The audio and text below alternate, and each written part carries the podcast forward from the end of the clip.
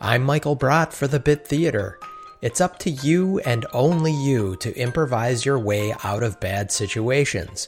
If you find yourself in an uncomfortable scene with a scene partner with whom you don't have chemistry, you must not bail on that scene. You cannot rely on anyone else to save you from your situation. Go back to the basics. Focus on what's happening in the scene, the relationship you have with the other characters in the scene, and where the scene is taking place. Grab onto something that you can play with from those fundamentals and strap yourself into the scene for a wild ride. That's your improv tip for the day. Stay safe and stay healthy, and I will see you next time.